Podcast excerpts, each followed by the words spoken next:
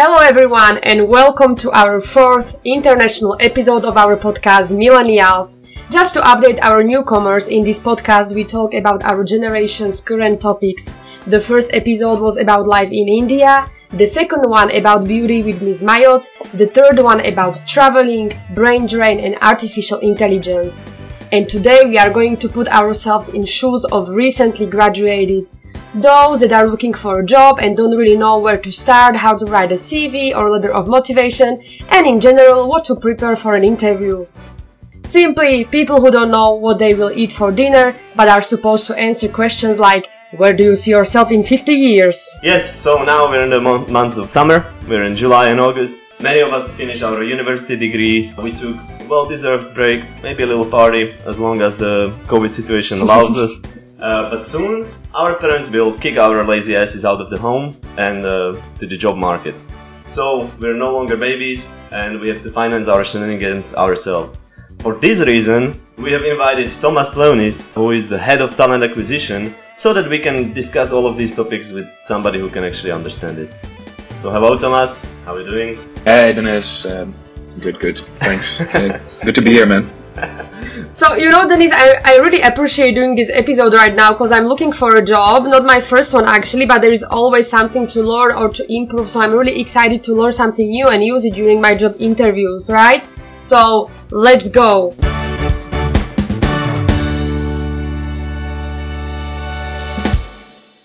So there's going to be a jingle.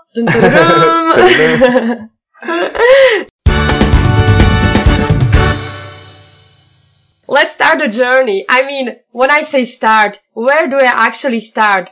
Thomas, I want to find a job. Where do I look for it? There's so many platforms like LinkedIn. What is the most used platforms by recruiters? Wow, yeah, that's that's actually a very good question because that depends, right? So, for instance, uh, I work uh, and live in the Netherlands um, at a company called uh, Worldline, and uh, we are in the payment industry. We deliver digital payments uh, for a trusted world. Uh, that's what we say.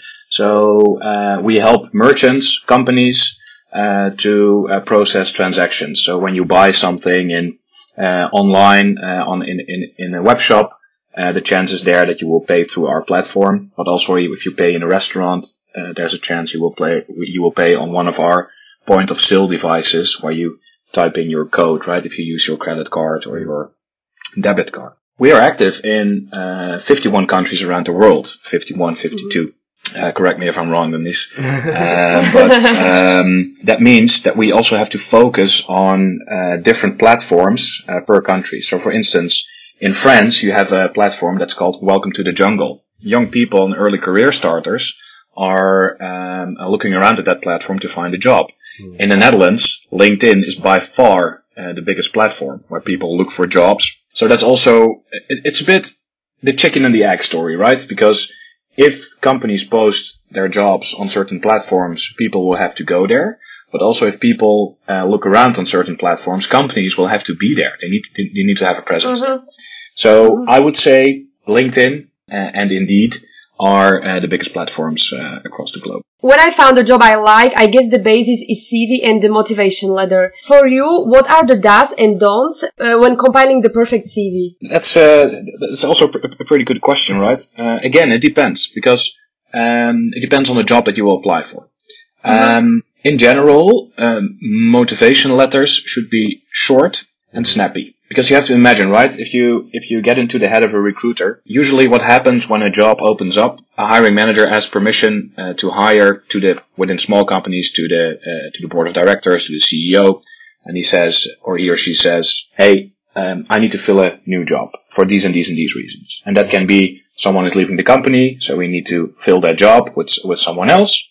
Uh, someone is moving within the company, so uh, is making a promotion or starting another job uh, so we need someone else to fill the role. Uh, the team is growing, the company is growing, we create a new role. When, when, when that happens, um, they start to write a job description and they publish the job online. And then you, as a candidate, you will find that role mm-hmm. or a company will find you if you get headhunted by a recruiter. If you take a look at the specific job, uh, you can say, hey, um, I'm an early career starter. Uh, I need to have some motivation because I know that a lot of, a lot of people will be applying for this job. Then you write a motivational letter. If you know that there probably are not a lot of people uh, applying for uh, for the job, then you maybe you can skip the motivational letter, right? Mm-hmm. Because recruiters don't have to go through a lot of applicants. Mm-hmm. Um, in general, if recruiters go have to go need to go through a lot of applicants, they move super fast. So they will probably look at your CV for maybe 20 seconds. Mhm. So they open your CV. The first thing that they do is check the header. And they made screen recordings of recruiters uh, checking CVs on their computer Uh-huh. um, on their screen. And then what you see is they check the top, uh, they check uh, the layout, and then you see a lot of red spots because in the screen recordings you see a lot of red spots if you if you if you record it and if you see the movement of the of the mouse pointer and stuff like Oh, that. wow. And then you see they take a look at education, uh, boom, boom, boom, and after that they check the recent, most recent experience. So what is really, really important, they go from top to bottom. So the most important information you put on top, right? Mhm. Which is, of course, your name, but don't make it too big. Um, and after that, you write an introduction about yourself. So uh, there are a lot of tools online that will help you to create a very good CV um, or a good resume, right? Wh- wh- wh- Which is the, the another word for the same exact uh, thing. And then you write an introduction about yourself, and then you start with your most recent experience. And that can be if you just gradu- graduated. Your most recent experience is that you graduated. But for you, uh, for instance, it could be, uh, hey, I did these and these and these internships, and I graduated. In general, a CV, if you're an early career starter, starter should only be one page. If you are the CEO of a big, big, big multinational, or if you have a lot of work, like 10 years working experience, three, four jobs, maybe two pages maximum. So if a CV is more than two pages, it's uh, that's a real bummer for a recruiter. And usually you're like, it's not snappy enough, cannot summarize, uh, cannot leave out less important information. What about people who have like said who have no experience? Like, what do they put there? How would you advise somebody who has uh, just finished school, uh, maybe Yeah. did some bartender work or or something like Yes. that, who do not have much experience, but they, you know, they would like to get a chance. Yeah, so I mean, if we, we, we ta- we're still talking about the CV, right? Mhm. So it depends on what you want. Uh, let's say you graduated from a university, you got your master's degree, uh, you did a lot of bartending, and uh, you're applying for a job, right? That's the situation. And then you just keep it really short and snappy. Mhm. And uh, you put you put your most recent experience on there that uh, you've been uh, bartending Mhm. during university, during your yeah, your, your college years, which is fine. But then as a recruiter, I would check, hey, this person graduated in economics and has been a bartender during uh, during university. What are the grades that this that this person Mm. Yeah. got, right? Because if this person really dedicated all the time in the world to studying and to getting very good grades Mhm. And uh, has been bartending, perfect. But if this person has been studying uh, for uh, four or five years, been a bartender, uh, and got like maybe uh, a five out of five point five out of 10 Mhm. for everything uh, he or she uh, uh, uh, took an exam for, Mhm. or got a, a C minus, uh, then I start to think, right? Because then it's like, yeah, this is really. Yeah, yeah, yeah. So it's not only one thing, right? It's it's really connecting the dots, and that's what you do if you scan a CV. Mhm. And uh, Thomas, I have one more question concerning the CV. I don't know if I'm if I'm uh, right. Correct me if I'm wrong. The CV should be different. I don't know, depending the country. Like for example, I know that um, maybe in Europe or in I don't know in France, but I'm not doing uh, really the introduction in my CV. And when I was applying for the US or for for Australia, the introduction was like obligatory. Uh, like, are there some uh, differences when I'm uh, writing my CV? I don't know, in Slovakia, in France, or in the US that are different, or for example, the age, or the, or my picture, or or the sex, or some stuff like this. So in general, I would say that if companies take recruitment very seriously, then they filter out for discrimination in any sense of the word. So that means uh, your sex, uh, your uh, sexual preference, your age, your gender. There are tools available uh, that will filter out everything in a CV. I would say if you want to put a picture on your CV, put a picture on your CV. If you don't, then you don't. But you have to keep in mind that people will be biased if you put a picture on your CV because that's how people work, right? So I'm not I'm not uh, saying uh, one person is doing a better job than another in recruiting people because that's that's of course true. Uh, but I'm biased as well, so I might be a very very good recruiter, but I'm always biased. Does this have to do Um, with like uh, attractiveness? Well, I don't know. I think it could be, yeah. But I mean, if you talk about about bias, you you have a lot of forms of bias, right? Mhm. Um, uh, you can stereotype. You have inf- the information bias, the selection bias, and confounding bias. But I mean, the, if you talk about selection bias, Mhm. um, this is really what we what we are talking about. And then you can say with discrimination, exploitation, sexism, uh, intercultural conflicts. Mhm. So I would always say keep it as neutral as possible. Uh, but the picture can help, right? If you're friendly, if you're laughing, it can be very Yeah. convincing. That's as what I well. was So- thinking, you know, like like it's it's a thin ice to walk on because uh, it can really give a good impression if you have a good pi- picture where you're smiling, where you feel like uh, friendly and welcoming. And always make sure you look in the camera Yeah. and you smile and you look friendly. Uh, I mean, that's really important, right? I had a picture Um, where I look like a potato on my CV for a long time, then I had to change it.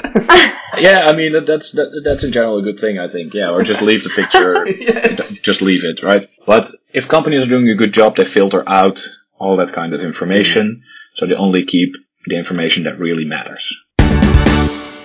Yeah, I just wanted to touch a little bit on the on the letter of motivation because can you Thomas can you tell when it's a copy paste when people just change the the name of the company and uh, Yeah, yeah, absolutely. I mean, I think in general, it's uh, it's better if you write a very short message Mhm. each time you apply for a job and you make it personal towards the recruiter, towards the company, uh, towards the hiring manager, uh, than if you use a template. But what should I say? Well, in a, in a, in, a, in the short message, should I say like, "Oh, this is me. I am very interested in this. This is why, and uh, let's talk about it more in an Yeah, interview." or let's use the example of the person that has been a bartender, right? Mhm. During uh, uh, during university, during the college years. And let's assume this person didn't do anything else in uh, internships or what, what, whatsoever. Mhm. Then you could say, "Hey, um, uh, I'm uh, super interested in your company because because of these and these and these reasons. Mhm. This is why I want to work with you. I'm applying for this job because A, B, C, D, E, F, G, and then you express your interest. And I think I could be a right fit because of this and this and this and this experience that I have. You could make the link, let's say you're applying for a job as a recruiter. Then you could make the link between being a bartender and becoming a recruiter because it's all about hospitality and it's all about de- delivering an experience. So you could say delivering an experience in a, in, in a bar or in a restaurant, you can, you could compare that to delivering an experience to a candidate. Because in the end, you want to have the, you, you want them to have a good experience. You want them to like the food. You want them to like your company. You want them to be positive towards other people in the end. You want them to have a good time while they're uh, being with you. So you could make that comparison between being a bartender. I used to be a bartender and becoming a recruiter. So to summarize, right? You start with, I want to join your company because I'm interested in in your company because of these and these and these reasons. I'm interested in this job because this and this and this, and this is what I have to offer. And I, I think I'm a good fit because A, B, C, D, E. Mhm. But keep it short. I mean, it could be four, five, six lines, 10 Mhm. maximum. And you could also do that in an, uh, in an email. That's also fine. So what you also see is people apply for a job, then they find out who the recruiter is, and then they send an email to that recruiter. Hey, I applied for this job. How do you see this? Is, isn't this a little bit invasive? I don't know why that would be. I mean, if you apply for the job and you say, "Hey, I, I, I just applied," I know probably a lot of people are applying for this job at the moment. I just want you to, to let you know that I'm really really interested in this in this role. Oh, they they, Why they not? took it one step further. Maybe that's a good thing in the end. Yeah, yeah, and they are proactive, Yeah. and usually uh, people appreciate that. yeah. And uh, the letter of motivation, it shouldn't be longer than one page, right? We shouldn't go like two pages or something like that. Like no one is going to read it, right? Uh, I, I wouldn't. Yeah, it happened to me. It happened to me when, when I was like, I also mentioned this in the letter of motivation, and the person I've had my interview with was like, oh, I didn't read it. I don't have time for that. No, no, I mean, and, it's not, and it's not about not being interested. It's just No. about basically what you tell in a motivational letter. A lot of people tell the same. yeah. And um, I can imagine that if you apply at companies that really are demanding that letter, they will tell you in the application. So we expect a motivational letter. Okay. So in the job ad- advert, they will tell you we expect a motivational letter. So I don't know. Let's uh, maybe a big consulting firm expects that you deliver a, mo- a motivational letter, uh, but they will tell you. So guys, pro tip: pay attention in the job description if they require it or not. Absolutely. And I think what's really important is that you, if you, usually you have the option to add a motivational letter Mhm. to upload it, then just keep it short. 10 lines, that's it. Not, e- not even one page. Can I just one more question about the letter of motivation? Uh, so we, we took the the example of the bartender, so this person that that never had a like job. If I'm a person that I had like like me, for example, that I had like three, four internships, then I had a job before and stuff. Am I supposed to mention all of these in my letter of motivation or is it enough if I did it in my CV? So basically, if you think your CV is not explaining enough about what you did, you can put it in a motivational letter. But I think, and then we make the jump to the, to the CV again. In the CV, it's always good to say, it's good to say I've been responsible for, for A, B, and C. But what, what's really important is that you show and that you write down what you achieved. So let's say in your internship, Denis, you've been responsible uh, for uh, writing a data protection policy, whatever. That's a responsibility. You've been responsible for delivering that policy and to and not even to implementing it, but to writing that policy. Well, what did you achieve? So, what did you achieve by writing that policy, by creating that policy, by doing the research? What did you achieve, and what did you learn? So, I achieved that our company has a better data protection and yeah. and that we are helping our merchants in uh, improving their business and protecting their customers in a better way and their own business in a better way. Mm. That's what you that, that's what you've achieved. What did you learn?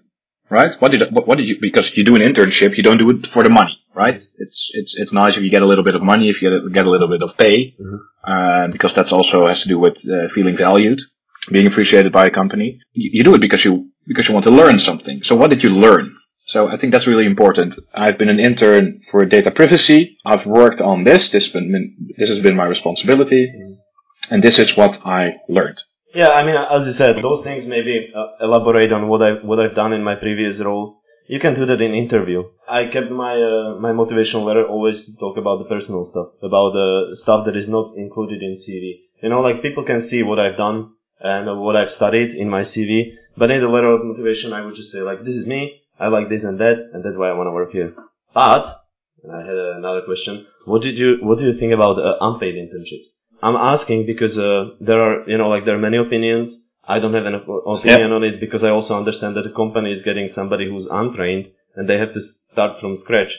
So, you know, they, yeah. they might not want to spend that much money on, on that person. But on the other hand, it it kind of uh, puts some students in unfair position because people who come from a family background that has a lot of money are able to allow this. You know, like they have they have allowance maybe from the parents or uh, yeah, or uh, you know, and some people cannot cannot simply live out of uh, 500 euros a month.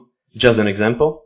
This, this is getting a bit repetitive, but again, it depends, right? So if you do a first internship and it's your first internship mm-hmm. and it's with a company like a non-profit uh, organization or an NGO. If they don't pay, I can understand it. Mm-hmm. So let's say you start to do an internship at Doctors Without Borders or at Greenpeace and uh, they pay close to zero or zero. I would understand that because you're working on a bigger cause, right? Mm-hmm. And these companies are very depending on, on money that they receive from private persons. So that's one.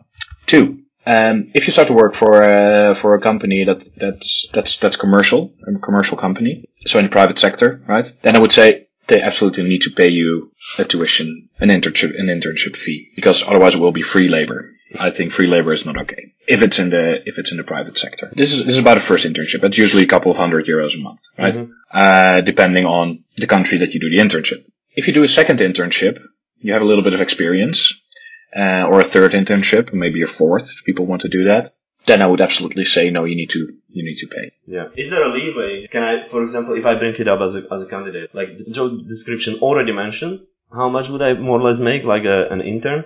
Could I say, okay, I see, but also I've already done, for example, the Kaki, she has done three. So for the third one, could she say like, yeah, but could she say in, something in the sense like, I've already done two internships, and I'm sorry, but I would like to already receive at least a little bit of money because I have some previous experience. Like, is there a leeway in, in candidate for just just dare to do this? You know, like, is it okay to do it? I mean, if you feel that you that you want to receive an an, an, an intern fee, mm-hmm. then you should absolutely discuss that because both of the parties should be happy when you start, right? So the employer should be happy and the employee should be happy. But I think if you really want to want to earn a uh, a market uh, a salary that's com- mar- conform to what the market pays. Mm-hmm and you should apply for a job. Fair enough.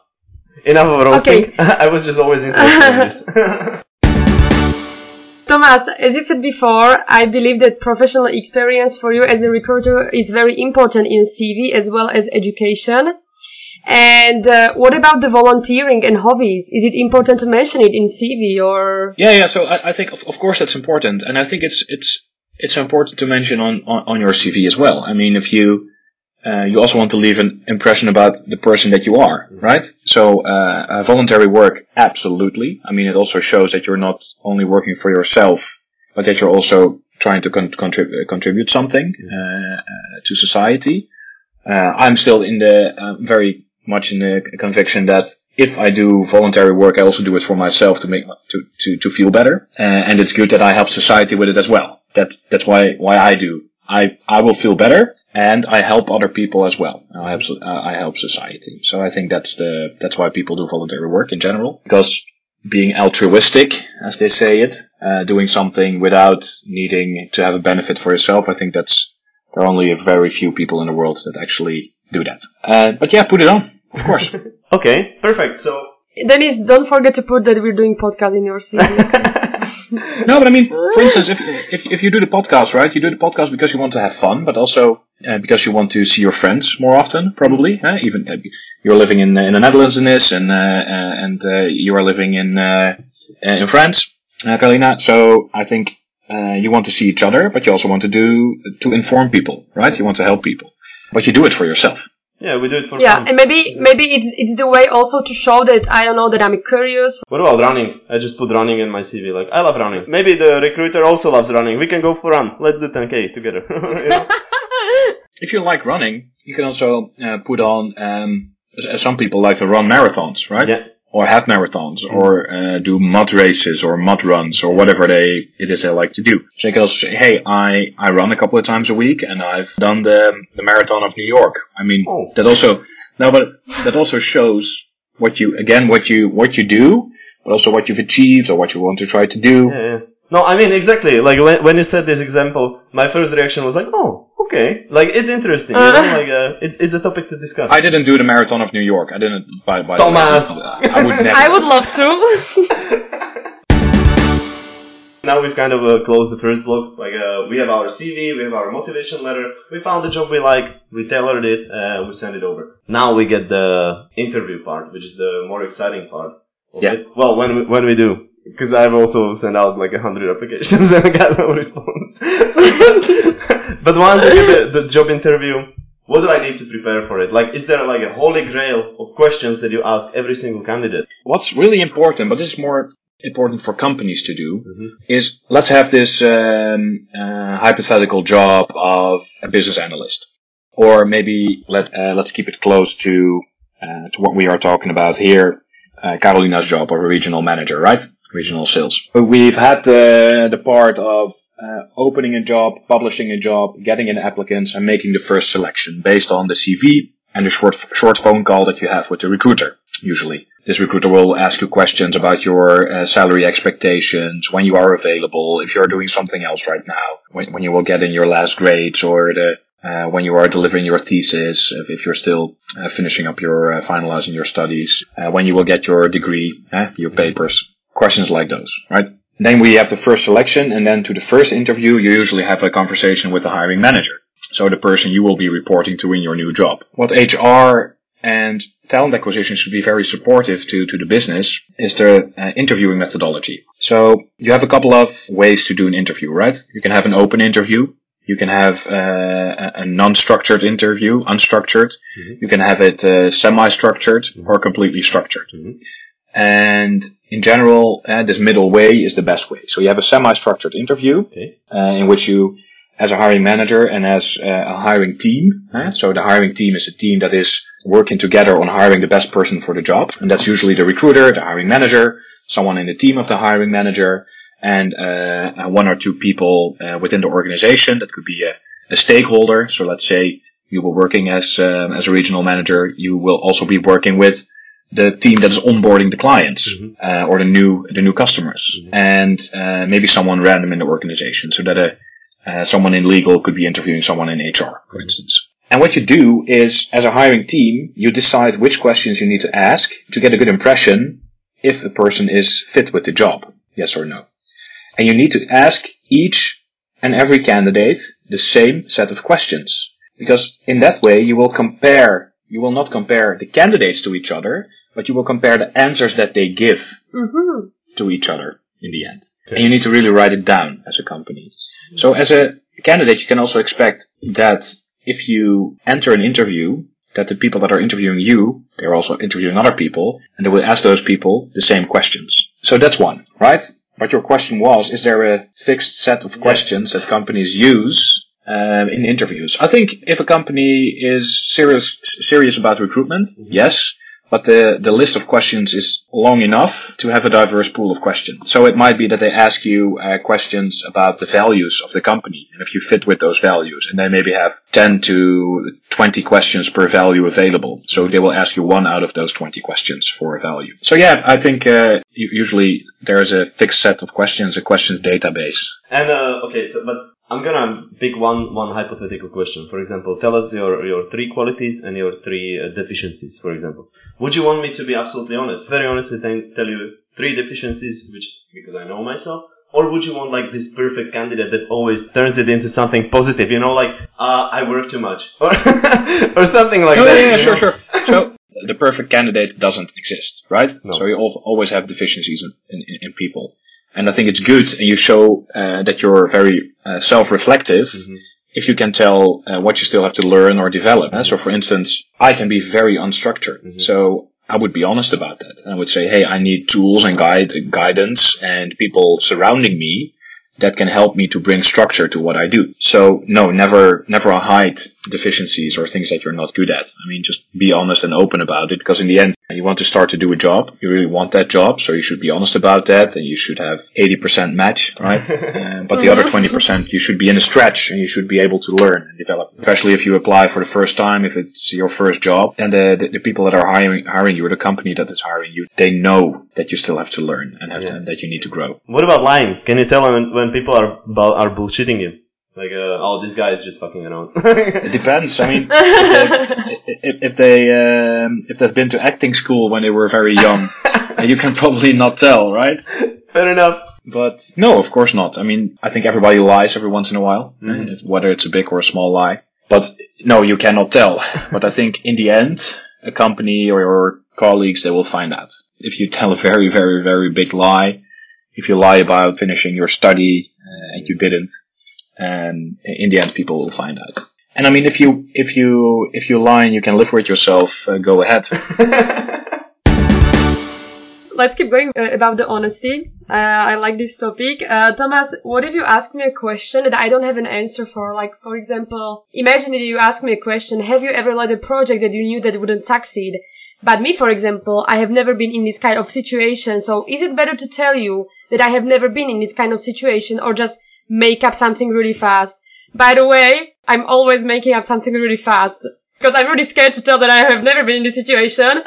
Except for the jokes that, that we're making here. Yeah. So what, what you could do, right, is you could say, hey, uh, uh, please give me uh, uh, 30 seconds, th- seconds to think about this question. Then you really take the time to think. There are companies that give each and every candidate, they say you need to take 30 seconds before you speak right now, because some people are very outgoing, extroverts, some people are introvert. And, and then they balance out the fact, the difference between introverts and ex- extroverts by giving people the time to think. Mandatory. So you can always say, they don't don't give you that option or they don't ask you to take the time to think about your answer. And you're not sure if you have an answer you can say okay give me a couple of seconds to think about this. And then you really start to think right? Is it really true that i never worked on a project in which we had a lot of difficulties or we could not reach the deadline uh, on time? Because you've been working you went to university I assume, uh, and you need, you, ha- you also had to work with your stu- with your fellow students on projects. So you can also give an example out of that area, or within your internship, maybe you worked in a project, or you had a difficult colleague you need to cope with, and you give, can give that that example. So I mean, there's always something, right? Or maybe at home when you were working with your parents on something, or uh, when I was doing some do-it-yourself with my dad when I was 15 years old, and uh, we faced some difficulties because he wanted me to do something in his way, but I wanted to take another route Mm. eh, in crafting that chair that we were creating together, or whatever, or working in the garden, or I mean, there's always something you can think of, but you just need to take your time. And if you really don't have an answer, you can say, "Hey, I thought about it. I don't have an answer right now. Can we park it until the end of the interview, and maybe uh, something will come up in my mind. And uh, could you me ask, like, uh, I guess behind this question, what you really want to see is how, how the people can handle stressful situations or, or when something is failing. Could you maybe ask, like, uh, why are you asking me this? You know, like, just to give the reason, maybe explain it to the candidate, like, we're asking you this because of this and that. That might actually help me to think of an example where I could uh, come up with a good answer. Yeah, yeah, yeah. You, you can always ask a follow up question, right? Mm-hmm. Which is which is good. So why are you asking this? Or uh, can you specify a bit more? Can you elaborate on this or on that? Sorry, I'm just saying this just for people not to be shy. Maybe just be a little bit more outgoing. You know, if it's in your personality, of course, because everybody is different. But uh, I'm just asking if it's okay. Like, uh, some people have. Of course, that's okay. Yeah. Don't be afraid to make mistakes, right? Just and don't be afraid to say wrong things mm. because that's that's not happening a lot, right? What's very good, eh, now we're talking about giving an answer to a question. Uh, you have a methodology called the the star methodology. Um, if you draw a five point star on paper or a four point star on paper, let's start with the four point star because that's where it all started. The, st- the star methodology is uh, an abbreviation. It's an acronym. It means situation, task, action, and result. So whenever you answer a question, it's always good to say, to tell, to explain something about the situation that you were in. If you give an example. Mm-hmm. So it's really giving an answer to a question by mentioning an example, right? So for instance, the question might be, can you tell me something about a difficult situation you had with a colleague in the past and how, how did you cope with that? And then you can say something about the situation you were in, and then what your tasks were within that situation, within that given situation. What did you do? Which actions did you take? And then what was the result in the end? And if you always take these four steps in giving an answer to a question in a job interview, you will be very consistent. So, uh, and you will keep a, a, certain amount of calmness and the pace in what you uh, describe. So describe the situation, describe the tasks you had, the actions that you took, and the result that you achieved. That's the four point star. If you want to uh, go a bit further, you can also reflect on that. And that's the fifth point of the star, of the fifth leg of the star. So then you have S-T-A-R-R. So after result, you discuss your own reflection. And that reflection can be what you've learned, what you would do different in the future, and maybe a, a little bit about the entire meta view, the bird view on, on the situation. Or you can ask a follow-up question, right? Was this clear to you? Is this a good answer to the question? Yes or no? So if you Google STAR methodology, you can uh, dive into this uh, way of answering questions a bit deeper for the, uh, the people that are listening. STAR methodology, don't Google STAR.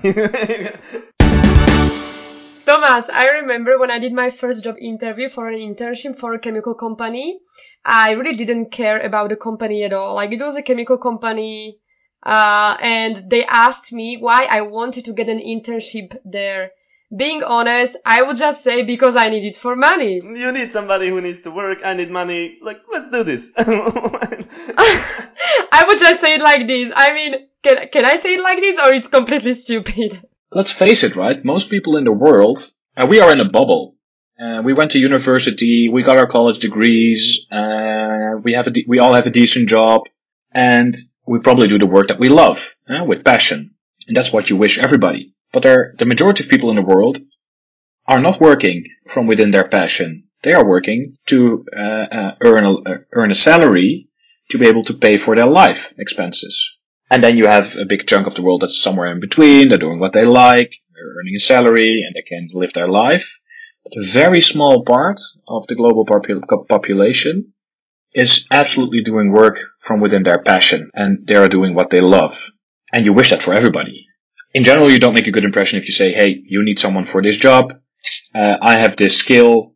Uh, I need the money. Money is a part of it, right? But if you earn a lot of money without having fun, then you will not be a, be in a job for a very, very long time. That's what I expect. Also, maybe you're not the best candidate, right? Yeah. So you actually have a, a very nice and short book that's really about this uh, topic. And it's a book from Hector Garcia. That's a mm-hmm. writer. And the title of the book is, if I'm correct, I just Googled it so that I'm sure if that I pronounce it correctly. the title of the book is called Ikigai, the Japanese secret to a long and happy life. And within that book, they really explain uh, in a Venn diagram. They draw four circles on paper. And in the middle, it's ikigai. And ikigai is being in the in, in a situation in your life where you are uh, completely and utterly happy with what you're doing. It's basically the art of being right in the sweet spot of being alive and having a worthy life, having a purpose in life, having a meaning in life. And if you take a look at the at the Venn diagram, tells you about what you love, what the world needs,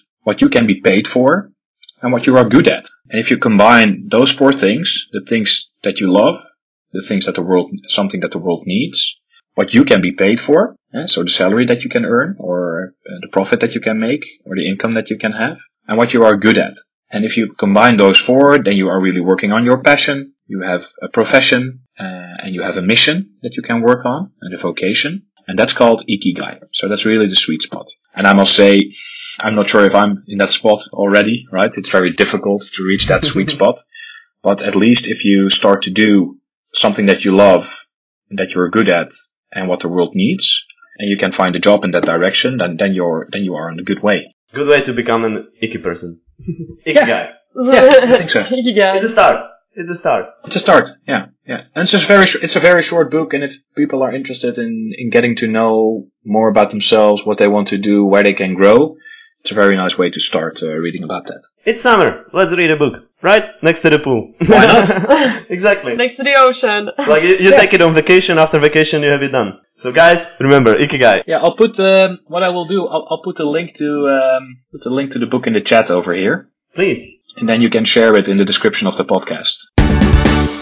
One of the recruiter asked me, Carolina, who are you? Just at the end of the interview, she was like, Carolina, who are you? And when she asked me this question for the first time, I, I was really confused. Like, what are candidates supposed to answer? Like, are we supposed to tell our qualities? Are we supposed to tell our character? Are we supposed to tell what we like to do? Or like, what is the purpose of this question? Yeah, and I'm not a big fan of these types of questions, right? Because you can in- interpret them in, in, in multiple ways. But I, I would just respond with the first thing that comes to mind, right? Mm.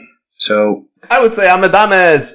Yeah, well, yeah, you could say you're a dumb. I know. No, but the, the, the, uh, but personally, I'm not a big fan of these type of questions. You, you can tell maybe something about, can you tell me something uh, about yourself that's not on your CV? Mm. And then you're more specific, but it's a very unspecific question, and that's, that's very difficult to me. But I would respond from, from the bottom of my heart, right? So, Mm. what, what did you respond, by the way? A- As you, like, I was so confused. I think I was just saying, like, everything that came up to my mind. Like, I was like, like, I'm a very sp- uh, sport woman. I like to have, like, a balance between my professional and my personal life, uh, and stuff like this. But, Yeah, so just respond in the in the first way, in the, the first way that you think, right? I mean, that's super, super, super important. But to me, these questions are very a bit weird. Maybe it's always good to tell something about you as a person, right?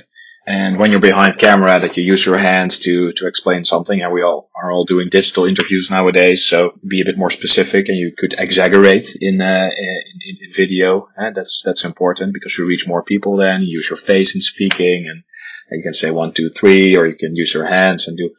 I mean, I think that's really important, but be genuine. And behavioral interview questions that stress your behavior, the way that you respond, the way that you solve things, what you do, they are so much more important than questions like, uh, how many tennis balls do you think that there, uh, that the United States produces on a yearly basis? Because in this way, you can respond, right? You can do the math. You can say, hey, the United States, they have this many people uh, living there, this many inhabitants, um, civilians. Let's assume that X percentage of, of the people in the States play tennis and that they use this many tennis balls a year. They lose this many balls.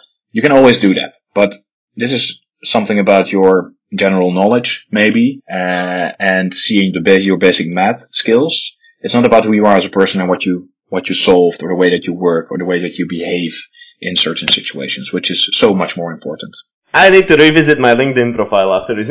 okay, Thomas, but uh, is there is there something that a candidate should never say during a job interview? Is there like something that really can piss you off, or not piss you off, but you're like, ah, no, this is bad.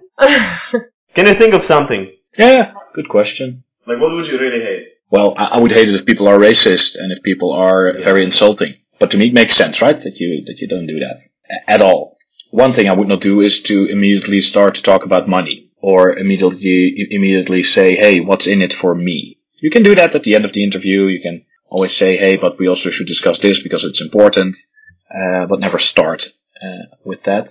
I think it's very bad if you don't speak at all, mm-hmm. and if a hiring manager or the, the person that is interviewing you is speaking more than you are. So I really would say uh, if you notice that you are not talking enough or that mm-hmm. you're not having enough time to stress the importance of a question that you're trying to answer and uh, that you need more time. You can also always redirect the interview if you like mm-hmm. in a polite way. Maybe it's not about what you say, it's more about what you don't say. So if you notice that something is not going well, speak up in a, in a, in a polite way. I think that's, that's most important. So if you notice that things are not going well, don't be silent. Just say, hey, can you maybe specify this or uh, can you give me a bit more time to explain? Let's focus a bit more on the, on the technical part of the interview or let's maybe focus a bit more on this. I mean, that's, there's, there, there's not a lot that you can do wrong.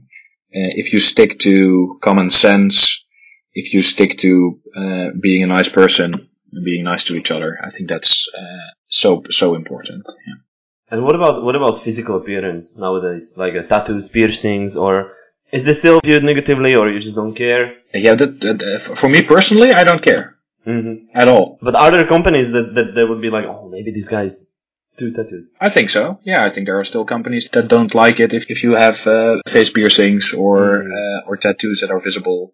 Uh, I can imagine that if you if you have a job in which you need to be very representative and in which you, in which it's required that you won't insult other people, other cultures uh, in uh, in any way, that companies require this. But I think if you have a huge tattoo on your face that is swearing or that is saying something that is impolite. Mike Tyson. Yeah, but I mean, I mean, this is again, it's it's about finding that balance, right? Yes. But if you wear, if I mean, to me, there's no difference in wearing a headscarf or having face piercings or having a tattoo on your arm, wearing glasses, wearing a certain type of shoes or trousers, or I mean, to me, there there there's no difference, and there shouldn't be. Yeah, and I think this uh, focusing on that part of diversity and inclusion within your company is utterly important. Yeah. Mm. I mean, I can imagine that you that you say to your employees, well, "Please don't wear flip flops to the to the office, or try keep it neat." The, I mean, you. I wouldn't wear my, my bikini or my my speedo my speedo to the to the office, eh, my swimsuit. Uh, yeah, but I mean that's that's something completely different than being able to be yourself right? Yeah. Be who you are, whether you have uh, a tattoo on your arm, whether uh, you wear face piercings, uh, whether you like to wear a t-shirt or, or button up uh, and wear a tie, um, be who you want to be. Now we're at the end of the recruitment process, more or less. At least from a candidate perspective, like what you can do. Right? You prepare your CV, you got an interview, you had the interview, now we're in the end. But what happens now? Like now I'm sitting and I'm waiting for the response. Like, are these guys gonna get to me? What are you guys doing in this time when I'm waiting for you to get back to me? Yeah. So either we are interviewing other people because we always do, right? We cannot interview everybody at the same time, um, and we need time to think, and we are collecting the feedback we want to give you. Uh, so I think we've missed one important part, and that is that you also have to prepare your interview as a candidate. So you need to do research on the company, you need to do research on the job, uh, you can think of hypothetical questions they might uh, ask you. Uh, you read the job description. You write down questions that you have, uh, and you and you ask those questions as well in the interviews. Usually, you have one, two, three, four interviews for a job. It depends on the type of role, depends on the company, on their their way of uh, selecting people. I think that's really important to stress.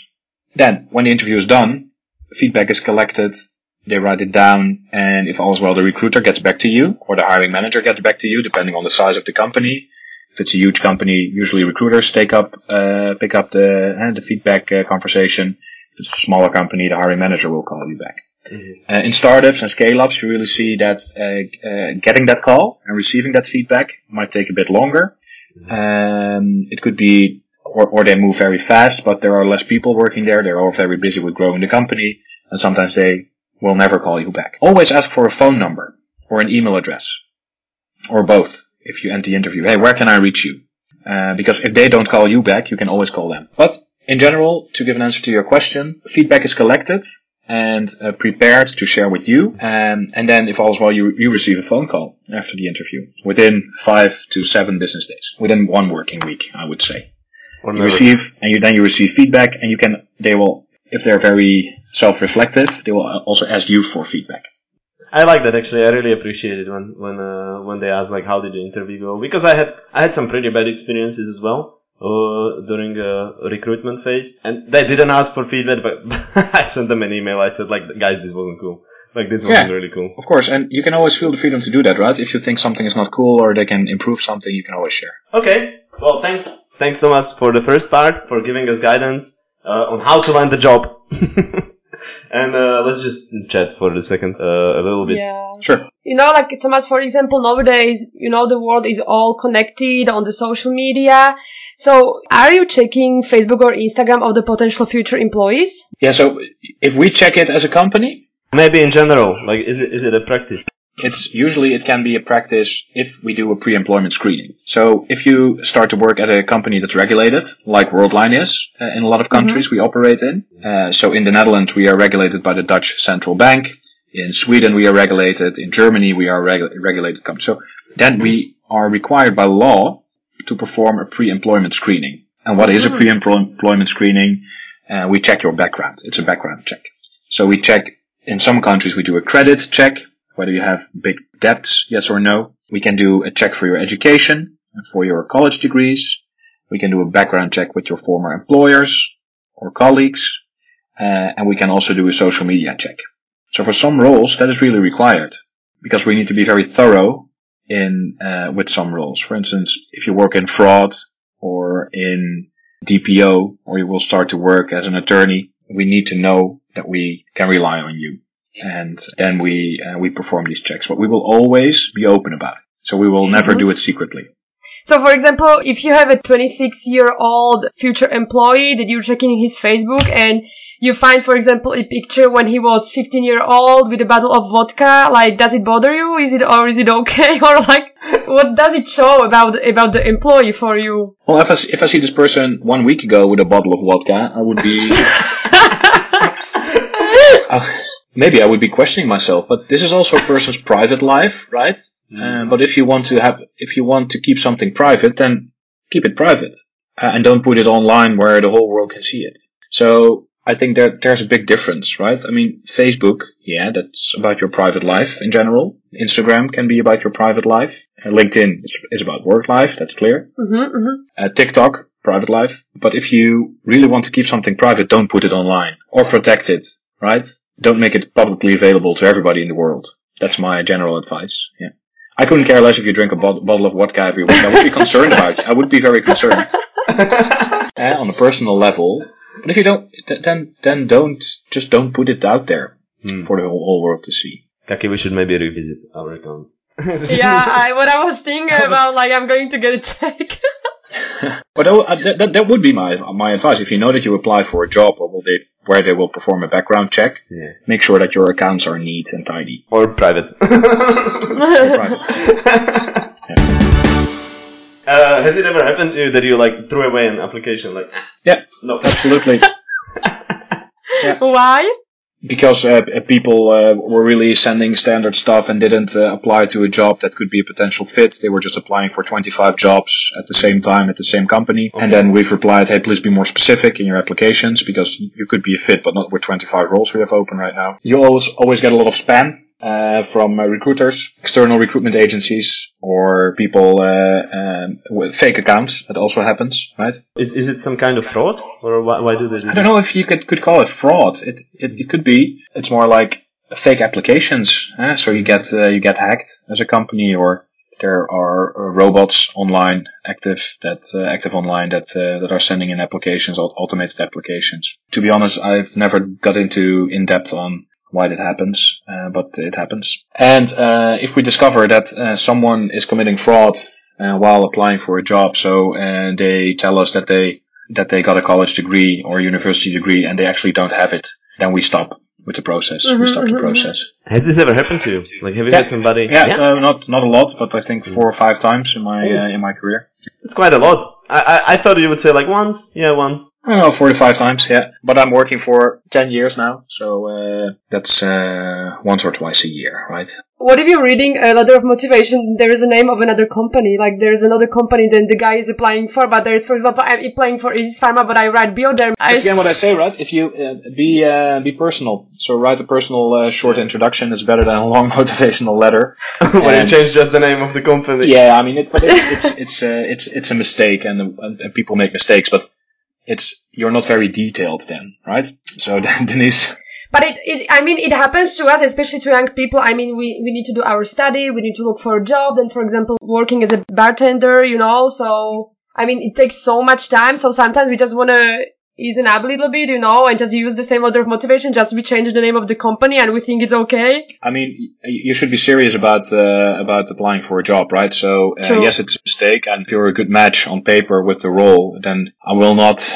reject you over. We will not reject you because of that one small mistake. But it's a bit it's a bit clumsy. Yeah. Also, you learn from your mistakes. You know, like like it happened to me once. Regardless to say, I didn't even get a response. But then I was like, oh, of course, of course, you're not gonna get a response if you if you send a letter like that. So you learn. Yeah, it happens, right? But you can al- you, you can you can always, if you notice that you made that mistake, or if they point it out to you, you can say, "Yeah, I mean, I made a mistake. I'm sorry." I remember once I, I was asking for a letter of recommendation for one of my professor. I was like, "Hi, sir. Uh, please, uh, could you uh, g- could you write a letter of recommendation for me?" And her reply was like, "So first of all, I'm not a sir." And I was like, "Oh my god, this is really bad." Whoops. Yeah, but I mean, this is this is making assumptions, right? Uh, you can make assumptions, but you should check those assumptions. And um, if you're not sure, then then don't make those assumptions and ask a question. yeah, yeah, yeah. Then you can say Mr. or Mrs. Right? Thomas, is it more interesting for you as a recruiter if somebody is referring to you someone? Yeah. Yeah. Because if we get a referral, then I expect the one that gives you a referral to be very uh, serious about this person, huh? that he or she is referring to us, and it gives me the impression that we huh, that we can rely on a person. So uh, yeah, yeah, I think it, it matters. But you will never treat a referral differently. But I I mean, there's a motivation also for people to refer to people because they can get some some some sort of compensation for it, right? Yeah, so sometimes, yeah, yeah. So companies use a referral bonus. Uh, there's been research on it as well that uh, giving out the bonus, handing out a bonus, like the actual money, isn't a great motivation for people in general. Uh, what is a great motivation is an experience, right? So you can say, hey, if you refer someone to us and this person is still working with us after three months, uh, you can go to Hawaii on uh, cost of the company. Oh, perfect. oh, okay. That's much that's much better motivation. I have to agree. Absolutely, a hundred percent. So that's that's. But yeah, referral bonuses exist, and I think they they can work. But in general, handing out an experience to uh, to your employees is better. Do you think that smaller firms take inspiration from large companies? I'm talking about like Google and Amazon that they have even manuals on internet. On YouTube, they have videos on how to prepare for these interviews and what, what you gotta do. Maybe, maybe the question I should structure differently.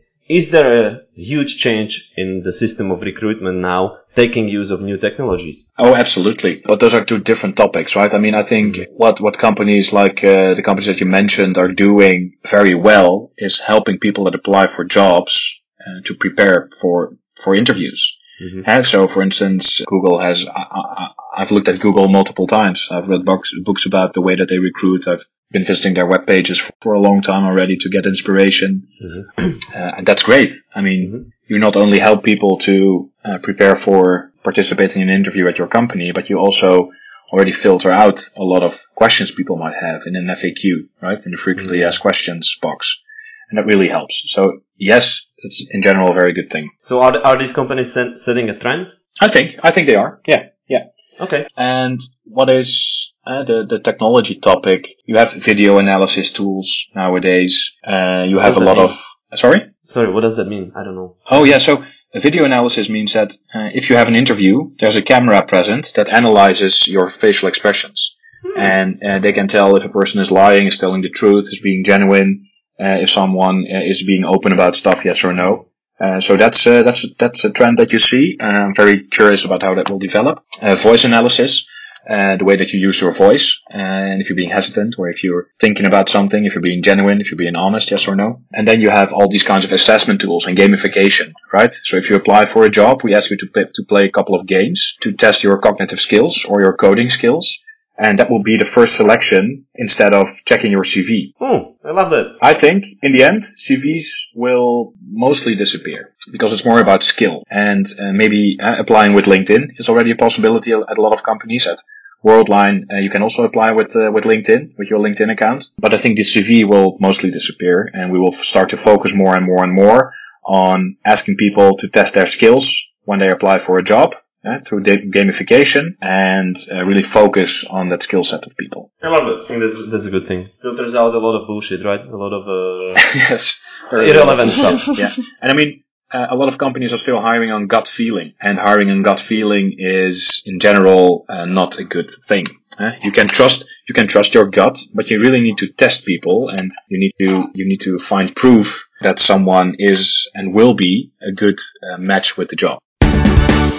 Thomas, also when we were preparing ourselves for this interview, we have found on the internet articles with the weirdest question ever asked during job interviews. Like you, you gave us an example about the how many tennis balls can fit in the US. So I have found more questions, something like you've been given an elephant, you can't give it away or sell it. What would you do with the elephant? Or if you were a tree, what kind of tree would you be and why? So what's up with these questions? If you were an animal, what kind of animal would you be? It's a nice icebreaker. Ah, okay. I think it's a nice icebreaker, but um, that's it. It's just for easing up the interview, right? I would I would use it for. I, I don't use these these questions. I would say, hey, can you tell me something about yourself that's not on your CV? That's a question that mm-hmm. I almost every time I do an interview that I ask.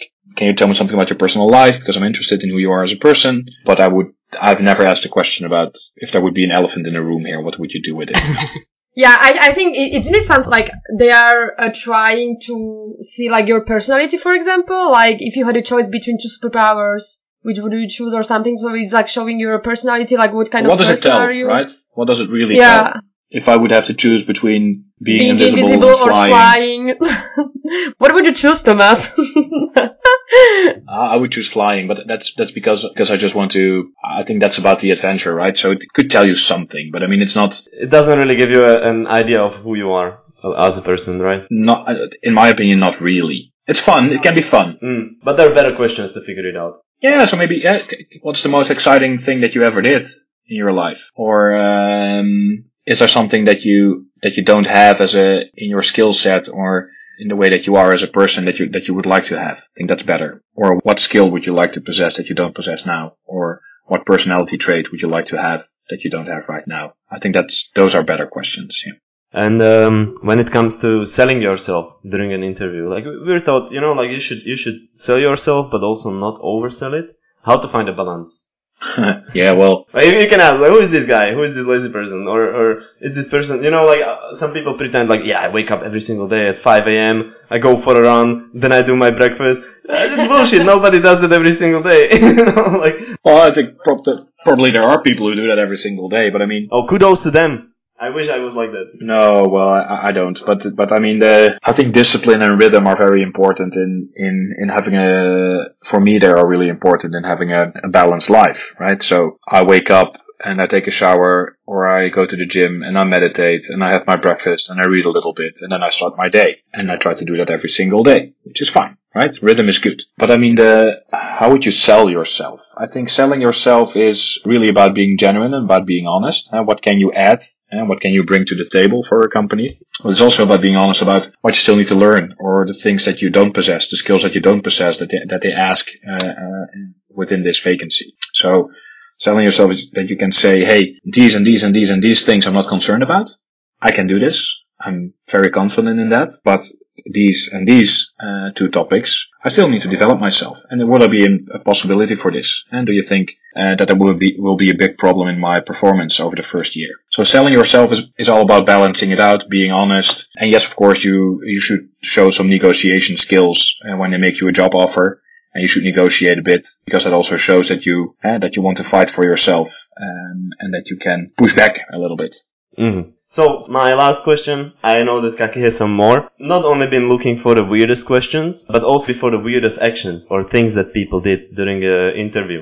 So, and we found three examples. One of them was the interviewer asked the candidate to jump out of the window. the second one was they threw a pen on the ground and uh, just let it there, but purposefully. And the third one was, I think they started shouting or yelling at the candidate just to see how they react. Why did they do these things? Yeah, yeah, yeah. So I, I I think in general you, you have, those are cases, right? So uh, starting to yell at someone, you immediately you get in stress mode. So how, how do you respond? Putting a pen on the floor, I think uh, I've done that as well. Uh, when Yeah. we when I was interviewing for an office manager. Really? Yeah, because in, in my previous uh, job uh, at uh, Recharge.com, we were we were hiring someone to become our office manager. Uh, because we were growing from 30 people to 100 within a year. The office was growing. We needed an office manager. And then I, I just grabbed a paper and I th- threw, threw it on the ground in a couple of places.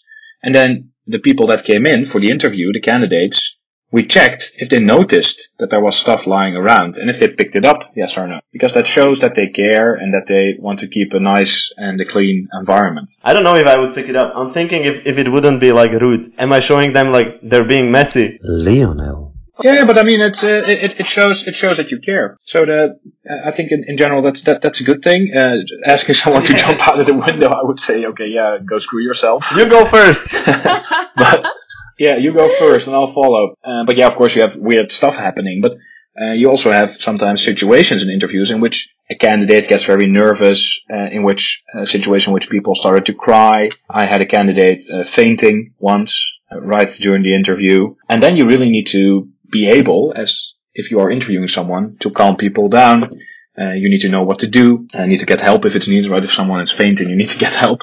Uh, but weird stuff can happen. Thomas, I have two last questions for you. When we read about millennials and their professional life, we often find information such as we are lazy, narcissistic, comfortable, and even though we would like to have enough money to live a good life, we are not going to be hell bent on money in the workplace. Like we are not going to do our maximum to have the money.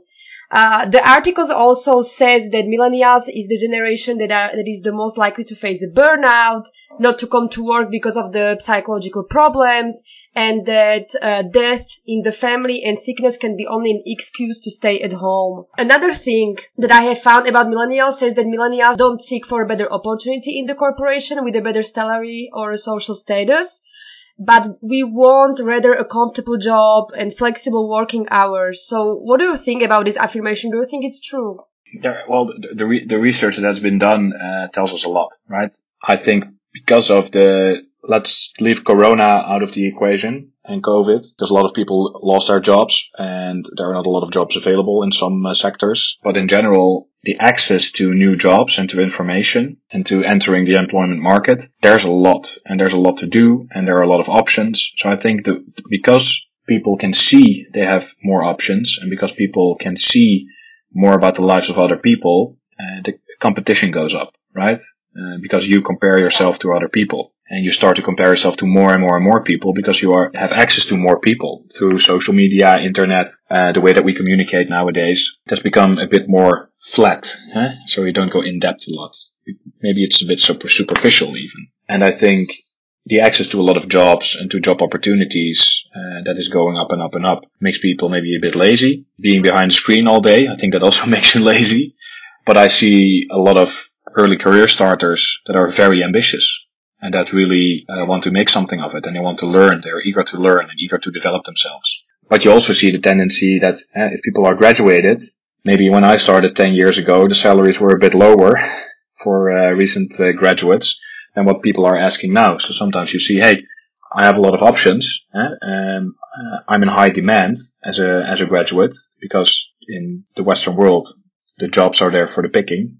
So I will ask a very high salary to start with. And that's what you also see. So maybe the laziness is more a position of luxury uh, than it is about actually wanting to be lazy. Millennials that I work with uh, in general are very ambitious and uh, really want to make something out of their work and life. But also, I, I think it's true that we want to have balance between professional and personal life. Like, for example, me, I'm not ready to work since 8 a.m. till 7 p.m. I want to stop at 4 p.m., 5 p.m. and then enjoy my life. Like, I don't think it's something that we need to be seen as a negative feature. I mean, it, it's not healthy to work that many hours a day, right? You need a balance, and um, especially with uh, with uh, doing digital work, that's super, super, super important. So you need a you, you need a balance in in having a healthy life, having a healthy mind, and also reaching the goals that you want to reach in uh, in your career, uh, amongst others. it's not healthy for people to work 80 to well, 60 to 80 hours a week. It's not. It's old-fashioned even, right? Because it, it's still from the time that Henry Ford ran his uh, factories for creating the Ford uh, uh, automobiles. You work eight hours a day, you have uh, free time eight hours a day, and you sleep eight hours a day. Eight and eight, eight plus eight plus eight is 24. Nowadays, that doesn't really make sense anymore because we're not working in factories. We are not doing work on the belt that we need to construct uh, physical products. Uh, in a lot of cases, uh, we are we have uh, white collar jobs um, behind the desk, so uh, it's a big difference. But we are still working in that model eight eight eight. Would you be in for like shorter either work time, like six hours a day, or shorter a work week, like four days a week? I think it, it depends on, on what people want, right? So I used to work four days a week. I'm dividing my hours usually uh, the way that's convenient because I also work with people in the United States. So there's a big time difference. So sometimes I work nine hours a day on Monday to Thursday and then on Friday I work four hours. But I don't really think it's about the amount of hours that you work. It's really about the output, right? So I think we can be, be way more efficient in what we do, uh, and then you can work less hours. Yeah, of course. Do, do you see a difference between like uh, generations such as baby boomers or generation X, Y, and Z?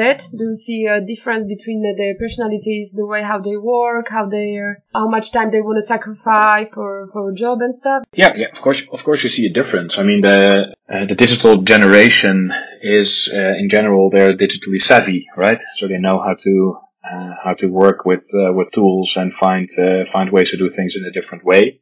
But you can also have people from the baby boom uh, generation just right after in, in the 1950s uh, that are very digitally savvy and they and they are really on par with current developments. And you can have people that are born in 2002 and they are way behind. So I think it depends more on your personality and on the way that you can adapt to change than uh, than on the generation uh, stereotype.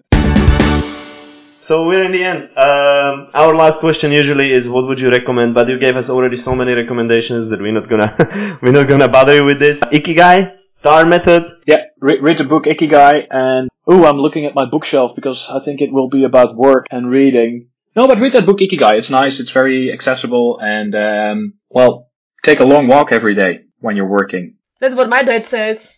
And don't lo- don't lose your curiosity, guys, because uh, it's really nice to be in this uh, in this podcast. Thanks. Thank you for accepting our invitation.